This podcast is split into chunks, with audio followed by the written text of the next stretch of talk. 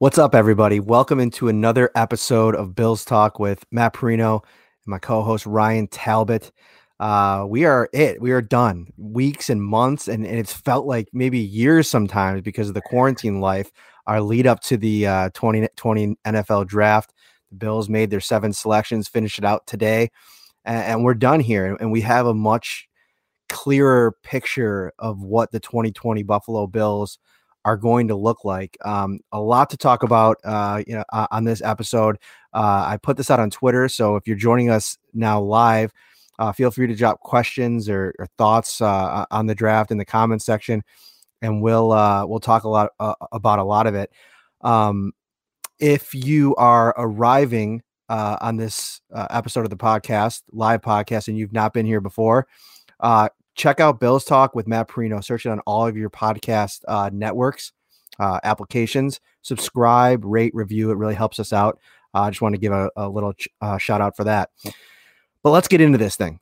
So we left off last night at about 1.30 in the morning uh, with the Bills adding AJ Epenesa uh, and Zach Moss, running back and edge rusher, and and going into today, I think the the prevailing wisdom on Bill's Twitter was that the Bills were going to uh, maybe get a chance to to take a cornerback at, with their first pick in the fourth round, and a guy that we've all been talking about, Bryce Hall out of Virginia. Uh, a lot of people had him mocked in the third round when we had our live mock last week. We had, um, I think it was Marcel who went uh, mm-hmm. with Bryce Hall in the third round. Uh, and so the value seemed to be there, but the Bills, instead of going with Bryce Hall, went wide receiver Gabriel Davis, a very interesting uh, name. Uh, we're going to talk a little bit about him uh, out of the University of Central Florida. What was your initial thoughts when this thing happened and he was on the board, Bryce Hall, and, and even a couple other cornerback potential targets, and the Bills went wide receiver? Yeah, you know, and, and it wasn't even the wide receiver that some people thought. A lot of people thought like Gandy Golden would, would be the guy if he went wide receiver. So it, it was a little bit of a surprise pick, but at the same time, it makes a lot of sense in terms of what he brings. Uh, he has some size, six one, six two in that range. Uh, that vertical threat, uh, pretty good with the contested catches. Gives just brings a little something different to the wide receiver room. And you know, overall, I, I was pretty happy about the pick, and I think Bills fans should be happy about it because this is such a deep wide receiver class that I thought that the Bills should at least go to that position once in the draft. And obviously, they went to it a second time as well. Uh, so overall, though, I, I, thought it was a good pick. I think it's going to uh, be direct competition for Robert Foster uh, because they both kind of have some similarities there in terms of what they bring to the table. So, you know, I, I didn't have any issues with that selection whatsoever. Me, me either. And it's interesting because once you got past some of those second round targets that I thought were really in the wheelhouse for the Bills, and, and Brandon Beane even said yesterday that uh, he had some uh, some pretty high grades on on some of the guys that were still available after the first round. Um, I, I kind of wasn't considering it. I thought they could go maybe, uh, you know, I, I, was really intrigued by edge rusher. I tweeted out right before the pick, uh, and I, who they'd spent time with at the Senior Bowl and the Combine, was on the board. But even with Beane's comments yesterday, and we talked about, it, I still think it would have been pretty wild to go after they just took AJ Epenesa to go edge rusher. But uh, I want to see what you know what staying true to the board would mean. And interestingly enough, tonight on a, on the uh, on the Zoom conference call, Brandon Beane said that Gabe uh, Davis was the top guy on their board when they made that pick. And so you really start to dive in to his uh, tape a little bit, watch a couple of the highlight uh, videos because I didn't spend a lot of time in the pre-draft process. With this being such a, a on Gabe uh, Davis, because with this being such a, a deep wide receiver class, I think most of um, you know the media and fans were spending time really breaking down you know that top ten, uh, especially when the bit before the, the Stefon Diggs trade. And so as as you start to dive into Gabe Davis a little bit, learn a little bit about him, he's a really intriguing uh, you know, addition to this wide receiving core, uh, mainly because he does something that's not currently on the roster, at least at I think the level that he has the potential to do it at. Uh, really sure-handed uh, wide receiver, not not a blazer, not the fastest guy, but he gets open. Um, he gets open in his routes. And by the way, um, I should probably let people know I sent out a tweet uh, before we started, and I had the link to join uh, where we film these live uh, shows. Uh, I sent that tweet out instead of the YouTube tweet. So we had people coming in from their living rooms just joining right into our, our live stream. And maybe we'll do that one time and we'll open it up to uh, uh, fans we could do a little uh, live chat that way. But um, I think Davis is something that, um, you know, Brandon joked that they have all these Smurfs on the roster, like Sean McDermott said in, in training camp last year. And now he wants to, you know, get some big guys. And both guys that they added, uh, Isaiah Hodgins as well, uh, he's even bigger at six foot four 220. And so I think that, you know, I wasn't uh, I wasn't subscribing to the idea that they had to get a contested catch guy, but now that they have a couple of those, I think that that's a good thing. Yeah, absolutely. Bring in something a little bit different that you don't have. Uh, add some variety there. Add some competition to the position, just like he's been doing at offensive line the last few years. Maybe there'll be one or two players that aren't going to make this roster that another team will send a late round pick for. Now, you know, you look at the Bills roster, I'm not sure there are any wide receivers at the bottom of that depth chart. Uh, guys like Robert Foster, possibly Isaiah McKenzie, Duke Williams, then another team would want to trade a pick for. But it's at least something that could be in play. Have that competition. You know, may the best people stick on this roster. The others can, uh, a few, I'm sure, have practice squad eligibility, and, and you can kind of manage that out. But don't just stay with the status quo. Bring in some guys that you think can can beat out some of the people that you currently have on your roster. We didn't get into this too much yesterday, but I wanted to bring it up today because I, I had some conversation with uh, about it on social media, and I see uh, a couple comments uh, talking about Robert uh, Foster, and he's very interesting. And I asked specifically about him to Brandon, so we'll talk about that in a minute. But I wanted to back it up to yesterday with the addition of Zach Moss. Um, you know, I was when I first tweeted it out, I, I, tweeted out, you know, the Bills found the Devin Singletary's backup, and, and that's how I view Zach Moss at this stage right now coming in. He's going to walk in day one of training camp, and he is going to be the running back two to Devin Singletary as the running back one. Uh, the reason I say that is I don't think that there's a you know anything uh, precluding Zach Moss from developing into a starting running back in this league. But I think when you have a guy in Singletary that had the kind of production he had in year one, um, especially dealing with an injury kind of right off the jump early on in the season and to come back, rebound, and still. I, I think he's going to go into next season as the starter. Um, I think it's going to be a tandem. I don't think it's a very important thing, but I think if, if we're talking about a uh, a packing order, it starts with Singletary and Moss is clearly in that in, in that backup role. And I wanted your thoughts on it. Yeah, I agree completely with that. Now, 2021, maybe it's more of a 1A, 1B where they share the load, uh, you know, kind of down the middle as a running back by committee.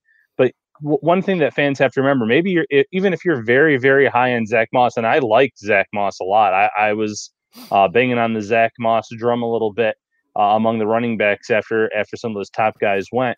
There's going to be a shortened off season this year. Okay, he can he can do all the workouts from home. He can learn the playbook from home but there's something a lot different from learning at home than actually being in, in, Buffalo with your teammates and actually practicing. And there might be a shortened training camp. There's a lot of things to factor in where some of these rookies are going to be behind the eight ball a little bit, so to speak, uh, in terms of being able to contribute immediately to this team. Which you know, good news for the Bills is they're so talented and deep. Uh, that these rookies don't necessarily have to come in and, and contribute day one as a starter you can kind of rotate these guys in, ease them in, and um, and, and the same goes for Moss. Definitely, uh, Robert Foster. Let's move to him uh, because I think that you know I was very high on Robert Foster in 2019, bullish on his uh, chances to uh, kind of be that complementary piece to John John Brown. Uh, even though he was active for the most part of the season, um, once they moved on from Zay Jones and you know Duke Williams had his his shot in the in those two games there, and then they went to Robert Foster predominantly the rest of the way. He never really figured it out, and I don't. I still would like to believe that a piece of that has to be er, a piece of the blame needs to go on the Bills for not putting him in a position to to have some success. But the more I think about it, the more I'm wondering if he just, you know, was a um if he benefited from uh, being on a bad team, with not a lot of options and teams maybe not respecting uh, the Josh Allen led rookie Josh Allen led Bills offense. Uh, he was able to make some uh, some plays. I'm wondering if I say this because I look at these two wide receiver additions today, and it really makes me wonder if the Bills don't have any confidence in Robert Foster in terms of pushing for a roster spot. What are your thoughts on this? I think that's fair. And going to your initial point, I think there's something to be said about that. There wasn't a lot of tape on Robert Foster, you know, uh, from his Alabama days. So he comes in, he has some success with the deep ball, he makes some big plays. One of the most productive guys over the final stretch in 2018, and, I I bought into it too, and I said, "Boy, this guy could really have a big role in 2019," and it just never happened. Um, and, when we were up at training camp, I remember one of the one of the other guys on the beat said he he's kind of like John Brown light, where he can do all the same things that John Brown does, but John Brown just does everything better. Um, and, and maybe that shook his confidence a little bit, knowing that he couldn't compete with with Brown. Maybe maybe just the opportunities or the lack thereof at times last year did something to his psyche. Uh, I I can't sit here and say for sure, but we never saw the end of the season 2018 Robert Foster in 2019. Maybe other teams watched the film on him and, and they learned, you know, what his strengths are and how to play him. That's obviously something that can happen. Uh, once there's film out there on you, teams learn and they learn quickly. So, for whatever reason, Foster did not pan out last year. And you look at this current roster now, he's not cracking the top three. Uh, you know, right now he's in play for for wide receiver number four, but I'm not I'm not going to say that he's a favorite for it after what we saw from him last season. Um, all good uh, points. I'll bring up a question on the screen here uh, from David. Uh, great follow on Twitter, uh, David uh, Chidillo. I don't want to butcher that last name. I hope I did it justice.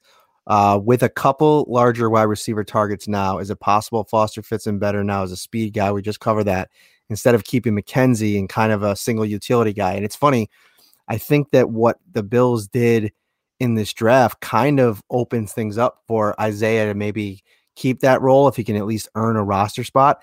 But it's going to be tough. I mean, you, you go, you start off the jump.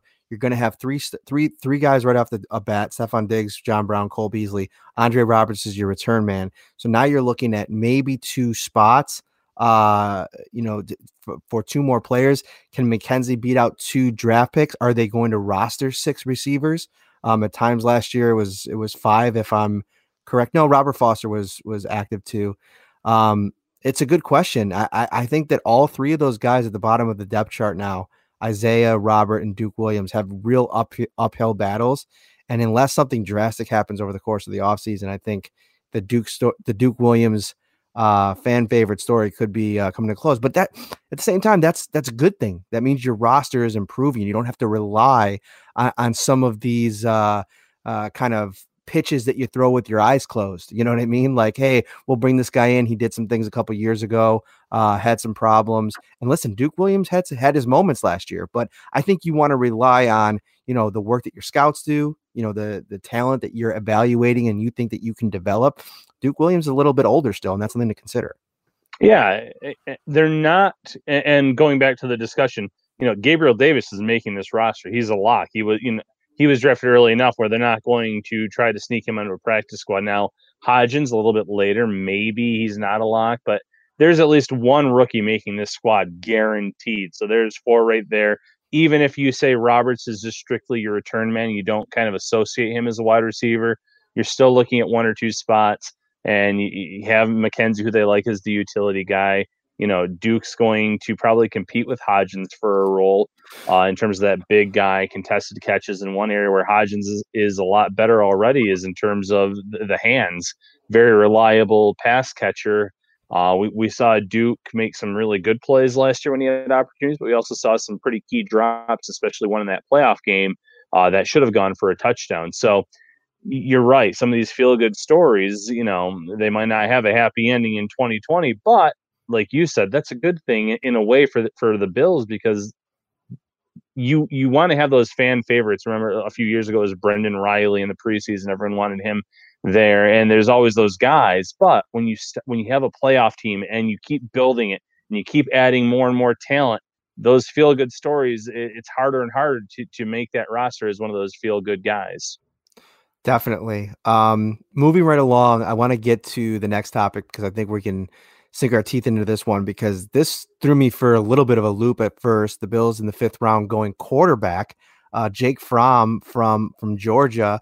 Uh, at times in the draft process, a guy that I think probably more so before the combine, a guy that some people thought could go day two, maybe even end of uh, the first round. Uh, but Brandon Beane said they went into this draft with no um, intention to even think about drafting a quarterback. But, you know, he is a creature of habit. He is a slave to his board.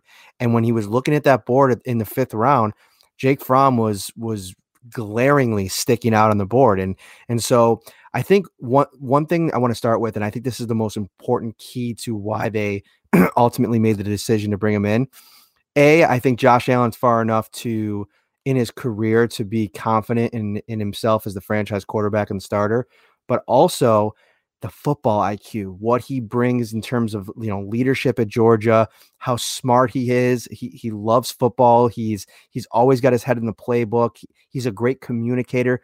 Those are kind of the things that I think Matt Barkley has done a good job in serving in that backup role. So if you can get a nice young uh, player with some upside to kind of groom to take over that role long term, especially on a rookie contract in the fifth round, it makes a ton of sense as a shot in the dark. Yeah, uh, Fromm probably was the best player available at that point in terms of, of their their draft board. Uh, was a guy that I don't think he was ever really a day two option, even though some people did talk about him in that light. But I thought he could be an early day three guy. So for him to be sitting there that long, uh, I, I, think it was the right decision. I think you need to have a reliable backup in case something happens to Josh Allen. And I'm not saying Fromm can be that guy day one, but he can at least compete for that role against Matt Barkley uh, to to kind of step up and say, okay, if something happens to Josh Allen, short term, long term, that he can manage the game and he can lead this team to victories uh, because they have enough talent right now to make a run not only to the playoffs but pretty deep into the playoffs in the AFC, in my opinion you know, but b- before I go too far into Fromm, I'm, I'm going to kind of throw my detective cap on right now, Matt. Ooh. Do you actually have a de- detective cap there? I wish I did. Okay, that would have been and then, like one of those like pipes that Sherlock Holmes used to have. Maybe I'd have like a bubble one. Bubbles okay. would come out of it. we're, we're deliriously tired, folks. So we're talking about bubble pipes and, and hats and all this stuff. But anyways, Brandon Beane said at one point in the draft he was going to trade up and he had a deal in place, three to four spots uh, ahead with an NFC team, but it fell through because the player they were going to draft went off the board. Okay. I think it was Bryce Hall. I'm throwing it out there. I'm letting America know right now. And I think it was a few picks before the Fromm pick. Mm-hmm. I think that they were going to go up and get Bryce Hall. The Jets take him and that deal falls through. And then when that deal falls through, there's not another cornerback that they like as much. So they start looking at their draft board, and and Fromm is that one player that's sticking out like a sore thumb in terms of their overall uh, board and grades. And I'm actually I I'm going to do a piece on it tomorrow. I'm going to go through using what Beane said and go round by round and try to figure this out. So there you go. I'm, I'm in a, a little and, teaser, a little teaser. you don't have, you don't have to do that much work too because he's not talking. He wasn't talking about day one. No, um, obviously not day one, and, and I don't think he was talking about day two because the question he would have said it yesterday on the on the call. So yeah, I think that's uh, very interesting, and but it also you know at the same time you know as, as much as people like Bryce um, Bryce Hall, I think it's interesting that his stock dropped as much as it did, and you know there's probably a reason for that. Uh, but at the same time, I, I, like your thinking because it's like if Brandon's willing to maybe give a uh, six round pick to move up to get him uh, would have been interesting. But again, I, I do think that the the cornerback room is pretty much set. I, I'm I'm I'm a little bit more um, hopeful than a lot of people are on EJ Gaines. I think a year out of football will will do him wonders in terms of getting his body right, uh, getting back in the facility. I think they're going to take him really slow, and who knows what the offseason program is going to even look like at this point. Uh, and I've come around on Josh uh, Josh Norman too, and you remember when Josh when Josh Norman was cut, I wrote an almost instant reactionary story. Bills, don't sign Josh Norman. Uh, you know, I went back and watched some of his his games, and it just looked like a, player that didn't have it anymore. But the more that I've you know spent time thinking about it, uh, educating myself on you know the differences in the schemes I think that it just makes much more sense. And I, I don't think that Sean McDermott would take that kind of risk unless he had premium confidence that a guy could come in here and contribute. No, I, I think that's a fair argument. I really do. Um, just because, like you said, with with all the uncertainty this season, especially, you, you do want to have guys that you know can come in immediately and contribute. Looks like our uh, our audio is not working today, huh? I don't know. I, I, saw some people clowning me for my earbuds, but they're kind of busted, so I have to wear them like this. I have to order new earbuds, guys. I'm I'm sorry. Well, we're working on our audio setup too. we're gonna get you the microphone. Um, yeah, we're gonna do. This, this is a work in progress. It's funny. Couple stories. I'll tell one about um the the press conference, and then um this podcast was, you know, I have very big plans for what I want this to be eventually. And I saw I was going to kind of slow play the launch of it. And so when the um, pandemic happened, I was like, man, everybody's kind of sitting around looking for for content. I'm like, you know, we did these YouTube shows. Let's just launch this now. But I think long term, stay tuned because this is going to be really cool once this thing is over. Uh, some of the ideas that we have for it. Um, but in terms in terms of the uh, press conference tonight, Brandon Beane was um, uh, asked a question last night uh, by m- my guy Mookie Hawkins from uh, WUFO Sports, uh, one of the local uh, radio stations, and he said uh, people are going to start calling you uh, Br- uh, Brandon uh, the burglar because you keep stealing all these draft picks, and it, and it took off a little bit. So I, I, so I asked him tonight, and I said before I asked my question about uh, I think it was Levi Wallace, I said what do you prefer, Brandon? Brandon being the burglar or Big Baller Beane?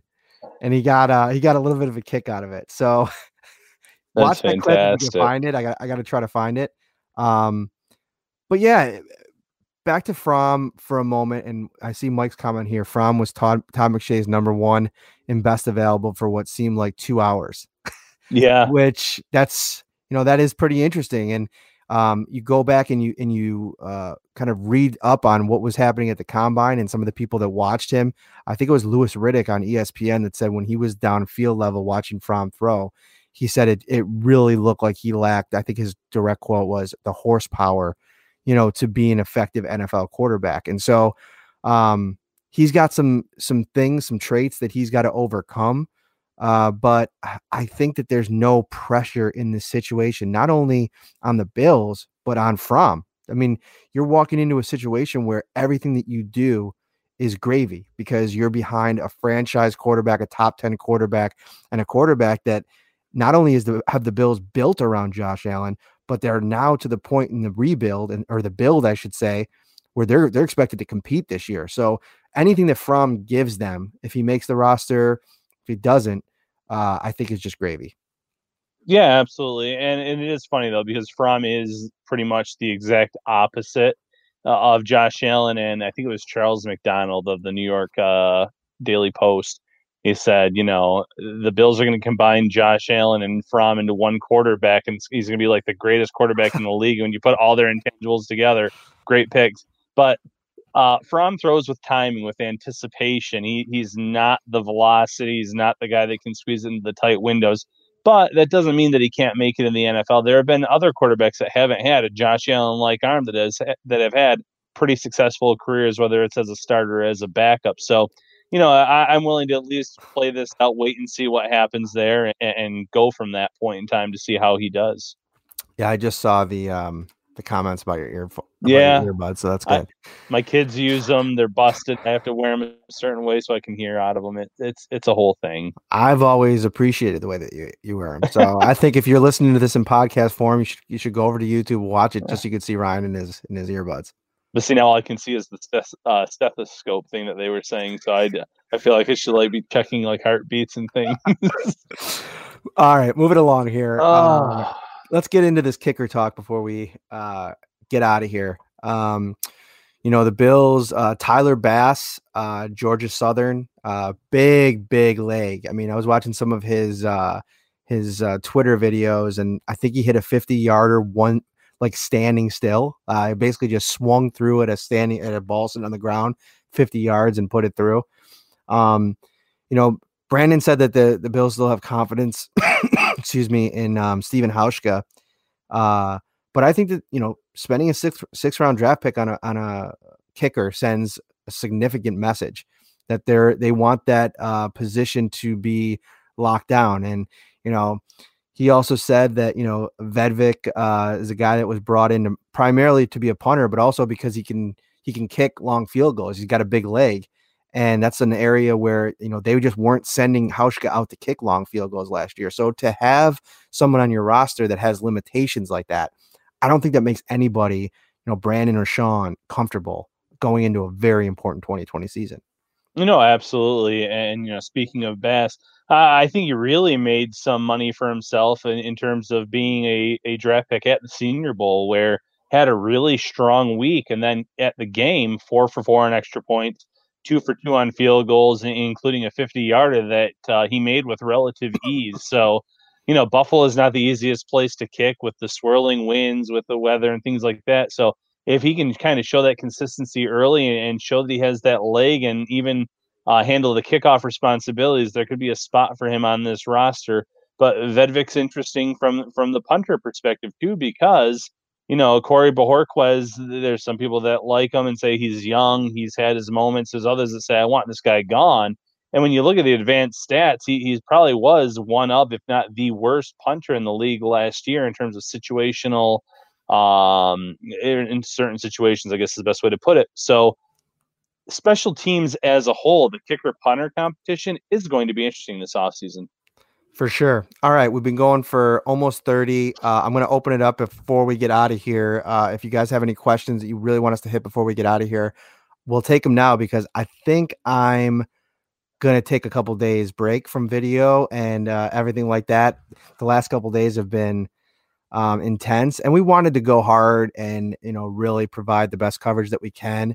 Uh, and I think that we uh, we hopefully did that. I, I, hope that you guys enjoyed it. But I, I want to also talk about whatever you want to talk about because we're gonna we'll be offline here for a few days.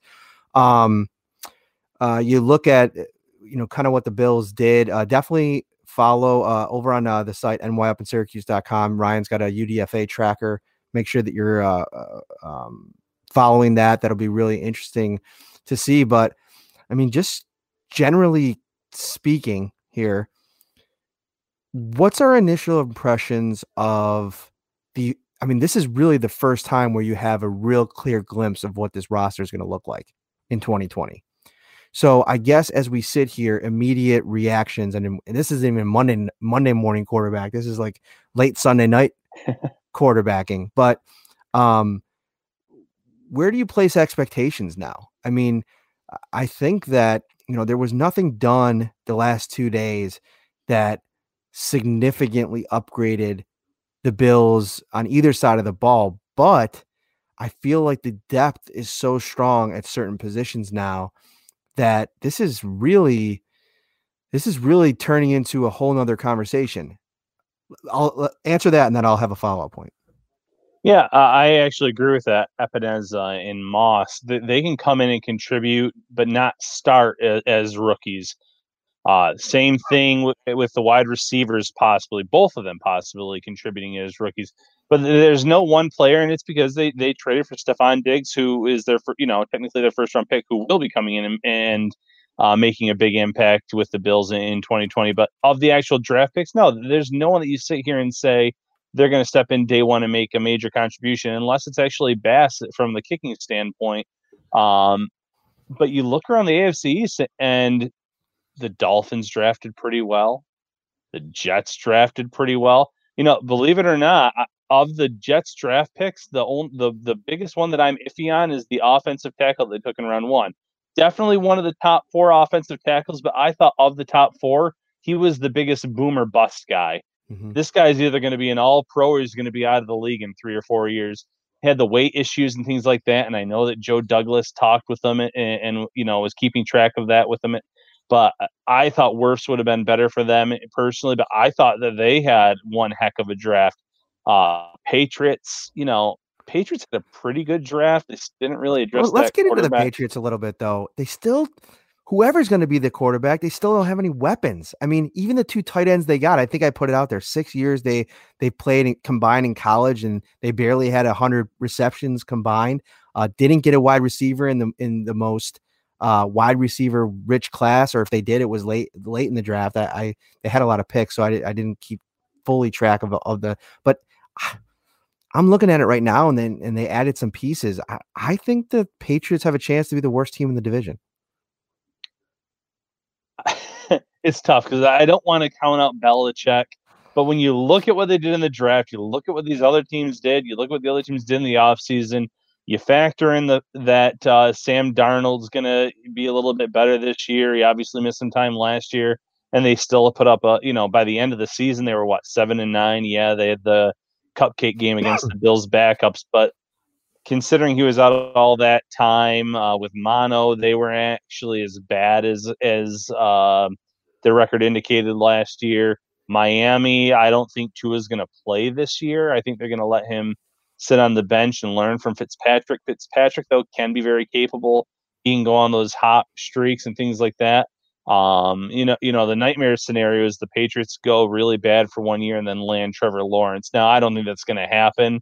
Uh, but I, you know, I think Bills fans would openly weep if that did occur, just because we, they've been through so much with Tom Brady. Uh, but I, I, think they're well coached enough that they would at least be kind of uh, middle of the pack, so to speak. Um, but what, could they be the worst team in the AFC East? I don't think it's out of the realm of the possibility. I just think that Belichick factor. I still think there's enough talent on defense. I think that they can kind of focus run game as their strength um, in, in, terms of what they'll do in, 2020 on offense, that they can at least kind of uh, tread water and, and compete for a little while in this division. Yeah, I think that, you know, while I do think that I would like to see a little bit more done offensively for New England, uh, and when I say I want, I mean I don't really have a a horse in the race. I'm just saying if you're if you're a Patriots fan sitting there, which nobody in this chat room is, uh, you probably you're probably happy because you look at what they did in this draft and even in free agency, and you have an uh, an aging Julian Edelman, uh, uh, an N'Keal Harry that was really just looked out of out of sorts every time I watched him play last year, and then you go out and get a couple tight ends that just I I was kind of baffled. I thought the I thought the move should have been the way they traded back and the way the board fell. Go get Cole Kmet from Notre Dame at that spot instead of Kyle Dugger. I think that could be a significant misstep for Bill Belichick. And and I'm not sitting here banging on on Kyle Dugger. He could be a great defensive player and defensive weapon for that defense that you know continues to make them uh, have one of the best defenses in the league. But I just think when you saw how bad things were offensively last year, and you had the greatest quarterback of all time, now you could potentially have Jarrett Stidham or or Brian Hoyer. And I know I know there's options still out there, and we talked about them, but um, it'll be interesting to see. Um, my I, I really like what Miami's done, and I think that they've taken the slow approach. And I like what you said about Tua. I thought it's when they first took him, Fitzpatrick probably starts the season, and then he comes in later on. But the more I think about it, I agree with you. I think they they let Tua kind of like, hey, if you're really feeling good and and we want to get you a couple games later in the second half of the season, maybe uh, something to think about. But um, they took some offensive linemen that are kind of developmental type guys. Uh, Austin Jackson in the first round, pretty early for what I think where I think you could have gotten him. But I like the move because if he does turn into something year two, year three, perfect timing for Tua and, and what they'll have. And they're probably going to still have some good. I think they have two first round picks next year as well. Um, so that's something interesting to see. It's going to be a great division um, to cover to watch. Uh, a couple more questions in here, and we'll, we'll answer a couple before we get out of here. Um, Daniel wanted Dugger on the Bills. I think a lot of people wanted Dugger on the Bills, and I thought like if you followed some of the guys on the beat, I thought um, you know you put out a, a, mock draft. You had a lot of coverage of Dugger, Joe B, obviously Marcel as well. Um, you know it, it would have been interesting to see what that could have meant in this de- in this Bills defense, but I think uh, Epenesa is also equally intriguing. Um, do you think we'll let Murphy walk for cap space? Um, I mean, why wouldn't we, Ryan? Yeah, I think that if as long as Epenesa performs well and they like what they see out of him, that Murphy's spot is in danger, especially top guys uh, stay healthy. And I couldn't help but chuckle because Daniel also added to that Dugger comment. He is dead to me now. it's a little extreme, Uh, I've seen but- Daniel in here the last couple of live chats. yeah, he's, we he's a little bit I on the extreme that. I, I like it. it. Um, but And then you got Kevin Masseri running the Trainwreck Sports account. It looks like because he's good night, uh, big nickel. Uh, yeah, Shout out uh, Masseri and uh, my boy the Lockport Loudmouth. Uh, go go check out their podcast, the Crowd Assist podcast over on Trainwreck Sports. Uh, they're very supportive of our stuff too. But anyway, yeah. So I think uh, we're both we, both need to, tired. we need to hit the pillow. man. Uh. This is this has been uh, a crazy forty eight hours. It's been fun though, man. This is it uh, has been fun. it's a whole new world that we're stepping into for 2020 uh, a year where potentially the bills uh, the team to beat uh, it's been a long long time and both of us have grown up around this city and this organization uh, and, and it's going to be fun it reminds me of you know my my uh, you know pre high school years uh, when we used to have uh, pep rallies for the bills in schools. Oh, wow. you know it was a, that was a different time. So uh, it's exciting uh, and we appreciate all of your guys support checking us out watching uh, uh, our, our shows listening uh, subscribing liking all that kind of stuff. And always check out our work over at nyopinsyracuse.com we'll have you covered over there. And we're going to kind of slow roll things i think. You know i was going to come out with all my grades um, today but i decided to take a little bit of a step back and i think what i want to do is we'll roll those out over the course of next week um, because you know what else do we got to talk about uh, as we move on here. So uh, I'll come out uh, probably Monday. I'll grade the entire draft class, um, and then we'll do some individual uh, stories up on the site and and go check out Ryan's UDFA tracker. Uh, see what where that goes. My man, you earned some sleep. Go get some. you too. You too. Thank you, everyone. Uh, this has been the uh, Bills Talk with Matt Parrino and Ryan Talbot. Uh, check it out on all your podcast applications, like I mentioned at the beginning of the show, where, wherever you find it Apple, Stitcher, uh, Google, um, Spotify. Subscribe, uh, leave a review, rate, all that kind of stuff. We really appreciate it. Thank you so much and have a great night.